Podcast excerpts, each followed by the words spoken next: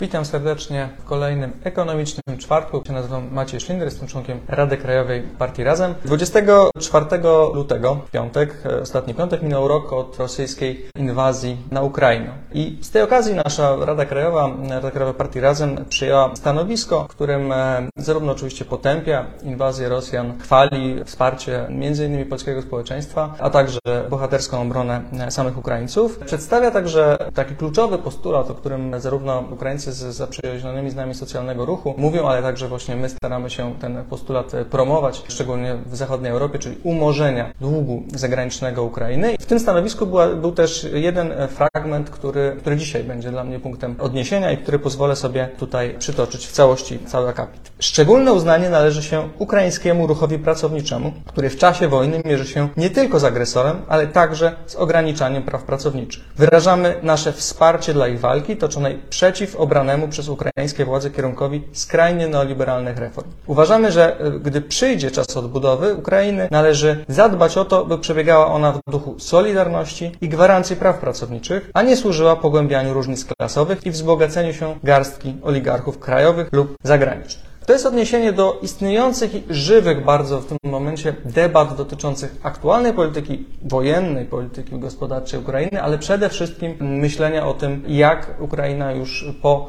miejmy nadzieję, zwycięskiej wojnie e, będzie się odbudowywać. Niestety dość istotnym elementem tej debaty jest pewna wizja odbudowy, pewna wizja polityki gospodarczej, którą możemy nazwać skrajnie neoliberalną. Nawet dzisiaj w polskich mediach można często e, przeczytać e, chociażby wywiady czy wypowiedzi wypowiedzi niektórych ukraińskich polityków, e, którzy, czy też polityków zagranicznych, którzy właśnie takie rozwiązania proponują, jak radykalne obniżki podatków, jak w zasadzie zniesienie prawa pracy lub bardzo poważne jego ograniczenie. Wśród tych propozycji, i to jest punkt dzisiejszego naszego live'a, jest także program masowej prywatyzacji. Prywatyzacji wielu przedsiębiorstw państwowych w Ukrainie. To jest temat, którym się dzisiaj zajmiemy, to znaczy prywatyzacją Ukrainy i prywatyzacją w ogóle, relacją pomiędzy sektorem prywatnym, sektorem publicznym, tym jak prywatyzacja może przebiegać i jakie ma skutki. Otóż oczywiście zacznijmy od tego, że prywatyzacja w Ukrainie to nie jest rzecz nowa. Na początku lat 90. oczywiście Ukraina przechodząca tuż przed e, transformacją ustrojową była praktycznie w całości, niemal cała gospodarka ukraińska była oczywiście państwowa, w związku z tym od tego czasu Ukraina dość radykalnie, no i w dużym stopniu się oczywiście prywatyzuje. Do stopnia, w którym dzisiaj Ukraina jest jednym z krajów, w którym sektor publiczny odpowiada za jedną z mniejszych części PKB, to jest tylko 9%, to jest znacząco mniej niż wiele krajów regionu, nie porównując z e, krajami także zachodnimi. Ale mieliśmy do czynienia także z pewnym przyspieszeniem tego procesu prywatyzacji już po tej wielkiej prywatyzacji lat 90., przyspieszeniem przed wojną. To były rządy głównie prezydenta Poroszenki, który faktycznie miał takie raczej neoliberalne skłonności. I teraz mamy ten moment, w którym rząd ukraiński wraca do zawieszonej oczywiście na czas wybuchu wojny, to znaczy w momencie wybuchu wojny, procesu prywatyzacji. W sierpniu zeszłego roku premier Denis Szmychal poinformował o tym właśnie, że proces prywatyzacji na Ukrainie się zostaje wznowiony i odpowiedzialny za to oczywiście jest Fundusz Państwowego Majątku Ukrainy. To jest taka instytucja, która powołana jest w zasadzie do tego, żeby zarządzać e, majątkiem Ukrainy, no i także do tego, żeby go prywatyzować. Możemy już zaobserwować od tego sierpnia, jak ten proces, jak ten proces funkcjonuje, to znaczy jak wygląda dzisiejsza już wojenna prywatyzacja w Ukrainie. Po pierwsze, pierwsze, w bardzo wielu wypadkach jest to prywatyzacja tak naprawdę dla znajomych. Korzystają na, na tym ci, którzy są w pewnym kręgu powiązań politycznych, są raczej bliscy niż dalecy. To nie jest transparentny i jasny proces. Oczywiście istnieją przetargi, tak? Znaczy jasne jest, że są pewnego rodzaju procesy, które próbują pokazać, że jednak jest to, ma to być e, obiektywny proces, w którym nie ma tego typu korupcyjnych zachowań. Natomiast te przetargi w gruncie rzeczy w dużej mierze są w tym sensie fikcyjne, że stosuje się wiele sposobów na to, żeby żeby uniemożliwić tak naprawdę innym podmiotom niż te, które tak naprawdę mają wygrać te przetargi, do nich tak naprawdę wystartować. Dwoma z takich mm, mechanizmów, które są stosowane, które są stosowane bardzo często w ogóle w procesie prywatyzacji, to jest pierwsze skracanie terminu, to znaczy uznawanie, że można od momentu ogłoszenia do momentu, kiedy rozstrzygany jest przetarg, zmieścić się w jakimś określonym czasie i ten czas jest po prostu skracany. W tej chwili to jest mniej niż dwa miesiące, co oznacza, że oczywiście ktoś, kto nie wie wcześniej, a często przed ogłoszeniem po prostu odpowiednie osoby wiedzą o tym, że dawny przetarg będzie ogłoszony, więc mogą się do tego przetargu zdecydowanie wcześniej przygotować. Drugi element to jest e, taki mechanizm zwiększania wysokości wadium, to znaczy, żeby w ogóle do przetargu wystartować, po prostu trzeba wpłacić pewien depozyt, pewne wadium o pewnej wysokości, no i zwiększamy wysokość tych pieniędzy, które trzeba złożyć, co oczywiście zwiększa ryzyko, no bo musimy więcej wpłacić, nie wiedząc, jaki po pierwsze będzie wynik przetargu, ale też tak naprawdę w sytuacji, szczególnie tej, w której jest w tej chwili Ukraina, nie wiedząc, czy te pieniądze wrócą, w jakim czasie, czy w ogóle kiedykolwiek wrócą. W związku z tym także osoby raczej powiązane, miejscowi oligarchowie są w stanie tak naprawdę na tym skorzystać. No i kto na tej prywatyzacji, która trwa, realnie korzysta? No i tutaj w oparciu o artykuł chociażby dziennikarza portalu Czysta Polityka Michała Kozaka można zapoznać się z konkretnymi nazwiskami, ja tu ich nie będę przytaczał, ale można powiedzieć, że są to w dużej mierze i często, no właśnie oligarchowie powiązani z e, albo z partią regionów, czyli z tą partią, która powiązana była z e, prezydentem Wiktorem Janukowiczem, czyli taką bardziej prorosyjską częścią sceny politycznej na Ukrainie, czy też właśnie także powiązaną z tymże samym środowiskiem politycznym, partią za przyszłość. To są osoby, które często odpowiedzialne są chociażby za decyzje dotyczące tłumienia powstań i wystąpień e, społecznych, e, chociażby na Euromajdanie w 2014 roku, a także wcześniej w pierwszej dekadzie XXI wieku. Po drugie, to nie tylko jest prywatyzacja, która trafia do jakichś tam swoich, a więc w pewnym sensie korupcyjna, ale po drugie jest to prywatyzacja za bezcen. I znowu, to też jest coś, co dotyczy bardzo wielu procesów prywatyzacji, to znaczy to, że sprzedaje się realnie przedsiębiorstwa państwowe znacznie, znacznie znacznie poniżej ich wartości. No i teraz skąd ten cały proces prywatyzacji? To znaczy, dlaczego w ogóle decydują się na, dlaczego my możemy go obserwować, dlaczego trwa teraz i dlaczego też trwał wcześniej, dlaczego to jest rozwiązanie, które ukraińska klasa polityczna zdecydowała się przyjąć. To są głównie dwa, dwie przyczyny. Można pomyśleć, że z jednej strony to nie jest rzecz, którą do końca wybrali sami Ukraińcy, dlatego, że to jest część niestety porozumień, a tak naprawdę wymogów instytucji międzynarodowych, instytucji finansowych, takich jak Międzynarodowy Fundusz Walutowy, takich jak Bank Światowy, takie jak Europejski Bank Odbudowy i Rozwoju. To są instytucje, które pożyczając Ukrainie w trudnych warunkach e, środki, często warunkowały te pożyczki, czy też ich e, konkretny kształt właśnie wymogami dotyczącymi konkretnej polityki, w tym polityki prywatyzacji. W tym sensie Ukraina zarówno w latach 90., jak i, jak i już e, w XXI wieku tak naprawdę zmuszana była do wyprzedaży majątku państwowego, dlatego że instytucje, międzynarodowe instytucje gospodarcze po prostu tego wymagały, dlatego że, że taką wizję ładu gospodarczego z zewnątrz narzucały. To zresztą oczywiście nie jest wyjątkowe dla Ukrainy. Ogromna większość krajów, które weszły w kontakt z tego typu instytucjami, niestety musiało połknąć tę żabę e, i zgodzić się na często niekorzystne dla siebie rozwiązania, ale takie, które zgodnie z pewną wizją MFW chociażby były konieczne. Ale drugi element to jest tak, że to, że ta ideologia istniejąca oczywiście w międzynarodowych instytucjach e, finansowych, ona także przenikła do ukraińskiej klasy politycznej i prawdą jest, że to jest w instytucjach publicznych od lat już pewien dominujący sposób myślenia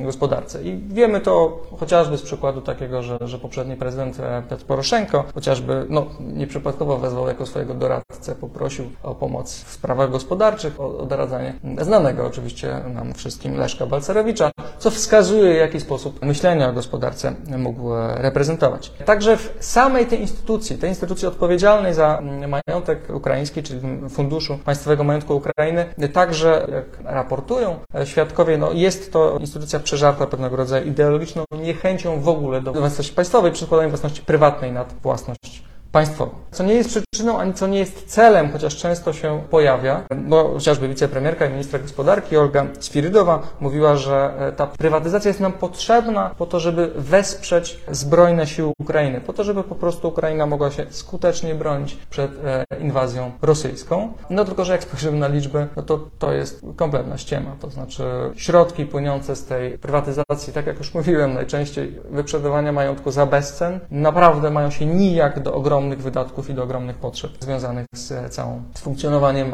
wojny i z funkcjonowaniem Ukrainy w trakcie wojny. Zresztą wspomniany już Michał Kozak wyliczył, że wpływy z prywatyzacji za cały zeszły rok byłyby w stanie, znaczy wystarczyłyby na pokrycie potrzeb wojennych Ukrainy przez jakieś trzy godziny. Więc naprawdę no, nie dlatego przeprowadzona jest ta prywatyzacja. Prywatyzacja jest przeprowadzona dlatego, że stanowi fundament pewnego sposobu myślenia o, o gospodarce. Fundament, którym no, dosłownie mówi też szefowa przeprowadzonej prowadzącej tą prywatyzację tego Funduszu Państwowego Majątku Ukrainy, która Olga Batowa, która cytuję, powiedziała, że prywatny właściciel jest zawsze lepszy niż państwowy menedżer. To jest pewnego rodzaju takie wyznanie wiary, neoliberalne wyznanie, wyznanie wiary, zgodnie z którym prywatne jest czymś lepszym, ponieważ wiąże się z eliminacją e, biurokratycznych utrudnień, zwiększeniem efektywności, wydajności czy jakości produktu lub też usługi. Jak możemy się z tym zmierzyć? No, po pierwsze, to oczywiście jest tak naprawdę czysta ideologia, kompletnie nie poparta w żadnych faktach empirycznych i nawet na przykładzie Ukrainy to bardzo widać. To znaczy, Ukraina pod koniec lat 80.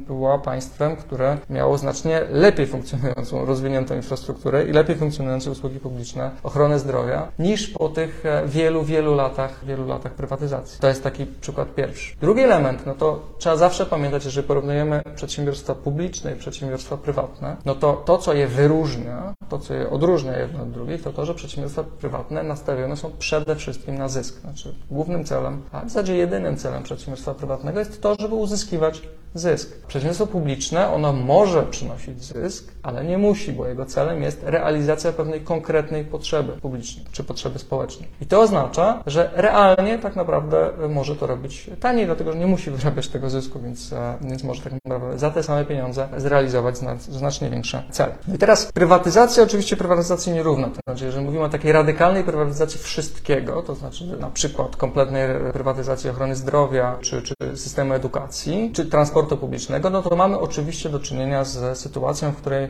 rynek i przedsiębiorstwa prywatne będą raczej tam dostarczały odpowiednie usługi, tam dostarczały odpowiednie produkty, gdzie im się to będzie opłacać. Co oznacza, że nie będą dojeżdżały autobusami, czy nie będą dojeżdżały koleją tam, gdzie na przykład mieszka niewiele osób, albo te osoby niestety mało zarabiają, mimo że no, ich potrzeba dotarcia do innego punktu jest dokładnie taka sama i ogromna. Natomiast będą dojeżdżać wielokrotnie do miejsc, gdzie jest e, wiele osób, które szczególnie mają wiele pieniędzy. To jest po prostu nieracjonalne z perspektywy społecznej rozłożenie środków i niezaspokojenie ogromnej części potrzeb społecznych. To znaczy to prowadzi do wykluczenia, wykluczenia ludzi z porządnej ochrony zdrowia, edukacji, transportu publicznego itd., tak itd. Tak Ale istnieją oczywiście środki pośrednie, to znaczy takie wersje pośrednie, w których no, nie, nie, rzucamy wszystkiego na, na, na, rynek, nie, nie, nie uważamy, że rynek wszystko wyreguluje. Zachowujemy pewnego rodzaju, i to jest częsty model, bardzo często funkcjonujący model w wielu krajach, w którym zachowujemy władzę, jakąś takie władztwo publiczne nad tym, nad finansowaniem realizacji usług i często nawet nad na przykład własnością infrastruktury. To znaczy, ok,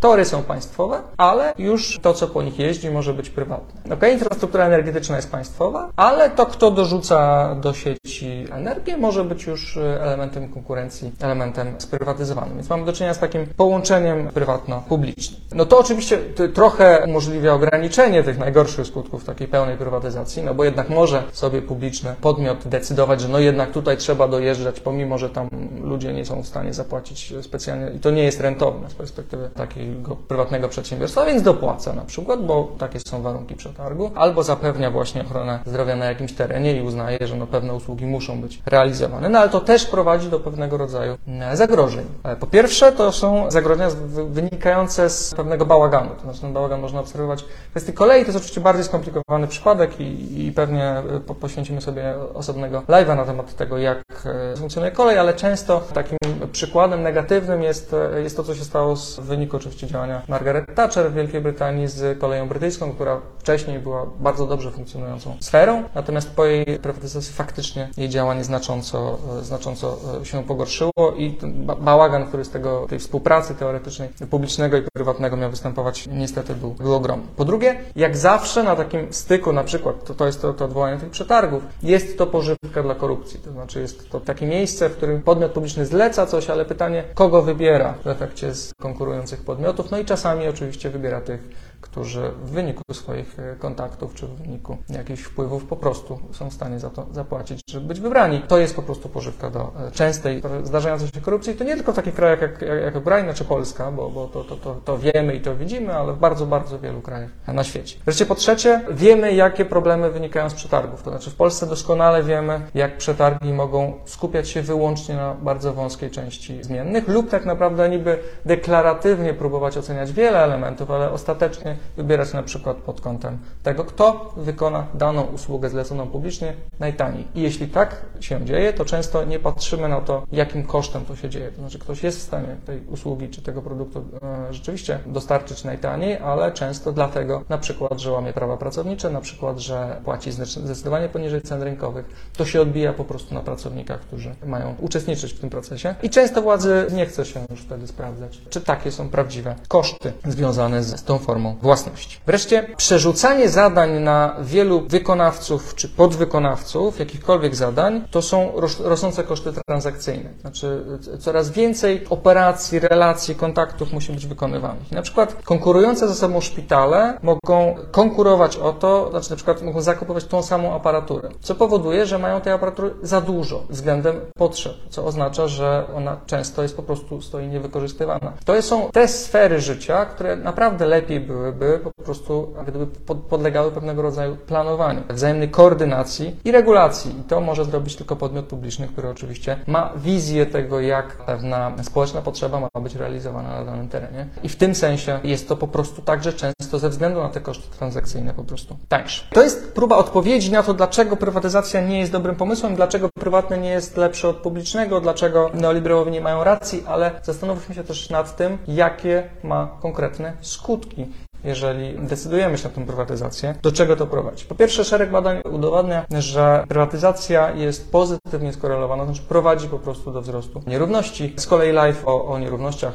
który także podejmuje ten temat, także odbył się jakiś czas temu, więc również zachęcam do, do przeszukania podcastu Partii Razem. Tam także mówiłem trochę właśnie o kwestii nierówności. Po drugie, jeśli poddajemy usługi publiczne właśnie konkurencji, to to musi nieuchronnie prowadzić do pewnego rodzaju utowarowienia. A to niestety jeżeli traktujemy wówczas tę usługę jak towar, no właśnie, mieszkanie prawem, nie towarem, ostatnio na szczęście upowszechnione hasło, choć jego rozumienie jako niestety okazuje się, zdaje się coraz bardziej rozmywać. No to jeśli traktujemy jako, właśnie nie jako prawo, czy to transport, czy to, czy zdrowie, czy edukację, tylko właśnie jako towar, to nawet jeżeli finansowanie jest publiczne, nawet jeżeli mamy jakieś systemy próby, próby regulowania, to ostatecznie i tak mam do czynienia z dużą szansą na to, że usługa nie będzie po prostu dostarczana powszechnie. To znaczy, że że system będzie dziurawy, system nie będzie zapewniał, dlatego że nie myśli o tej usłudze jako o prawie, tylko myśli jako o towarze, co oznacza, że ostatecznie niestety część społeczeństwa po prostu tej usługi czy tego towaru, mimo że ma do tego prawo, nie będzie otrzymywać. Wreszcie,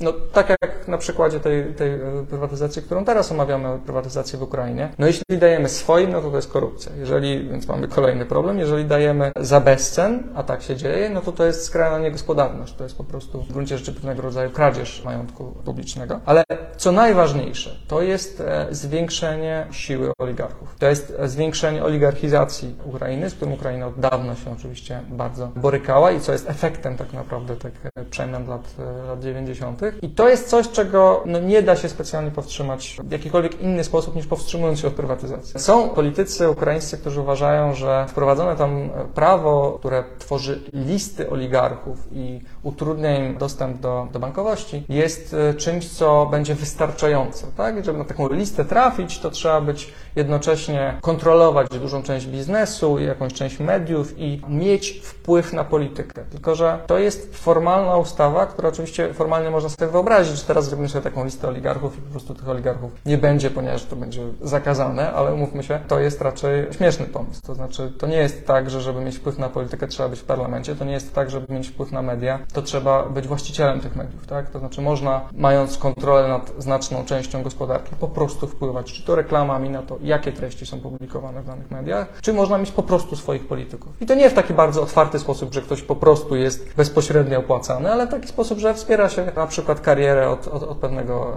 etapu, że, że, że, że te przepływy finansowe nie są na tyle transparentne, żeby dało się realnie wyznaczyć tego, kto wpływa na politykę dlatego, że jest bogaty. Więc jeżeli chcemy uniknąć oligarchii, jeżeli chcemy uniknąć tego, że mamy do czynienia nie z systemem demokratycznym, w którym wszyscy mamy w miarę zbliżony wpływ na to, jak wygląda nasze życie publiczne, jak wygląda nasze państwo, jak wygląda nasze, nasze społeczeństwo, to musimy niestety po prostu doprowadzić do sytuacji, w której nie będzie ludzi, którzy mają tak ogromny majątek i tak ogromną władzę wynikającą po prostu z przewagi ekonomicznej. Żadne zapisy legislacyjne, które tworzą listy oligarchów, którzy, którzy próbują formalnie maksymalnie po prostu ograniczyć możliwość działania tych e, przebogatych właścicieli dużej części kraju, nie spowodują, że oni nie będą korzystać z tej realnej władzy, którą, e, którą posiadają. I to jest o tyle jeszcze oburzające, że w sytuacji wojny to naprawdę to pracownicy na froncie walczą, to pracownicy na froncie umierają, a nie oligarchowie. Pracowników nie można, nie można w ten sposób potraktować, to oni wygrają tę wojnę, tak? To nie oligarchowie wygrają tę wojnę. W związku z tym uderzanie już w nich teraz i jeszcze potem będzie po prostu tak naprawdę zdradą klasy robotniczej i zdradą społeczeństwa ukraińskiego, co wydaje się być po prostu I temu będziemy się chcieli bardzo, bardzo wyraźnie przeciwstawić. Jeżeli chcecie wiedzieć więcej na temat tego, co się dzieje w Ukrainie z, właśnie z prywatyzacją, z gospodarką, z systemem politycznym, z tym, jak, jak to wszystko wygląda z takiej perspektywy, no właśnie społecznej, a nie takiej, że myślimy, jak się na tym obłowić, bo będą się prywatyzować, to może ktoś też z Polaków, z polskich oligarchów na tym zyska, tylko z takiej perspektywy społecznej, no to, to zachęcam do tego, żeby, żeby sięgać i, i, i zaglądać na materiały socjalnego ruchu, czy też też e, chociażby Julii Ruczenko, to są osoby, które, e, które opisują ten problem i tę sytuację Ukrainy w sposób najlepszy, z którym my współpracujemy dość ściśle.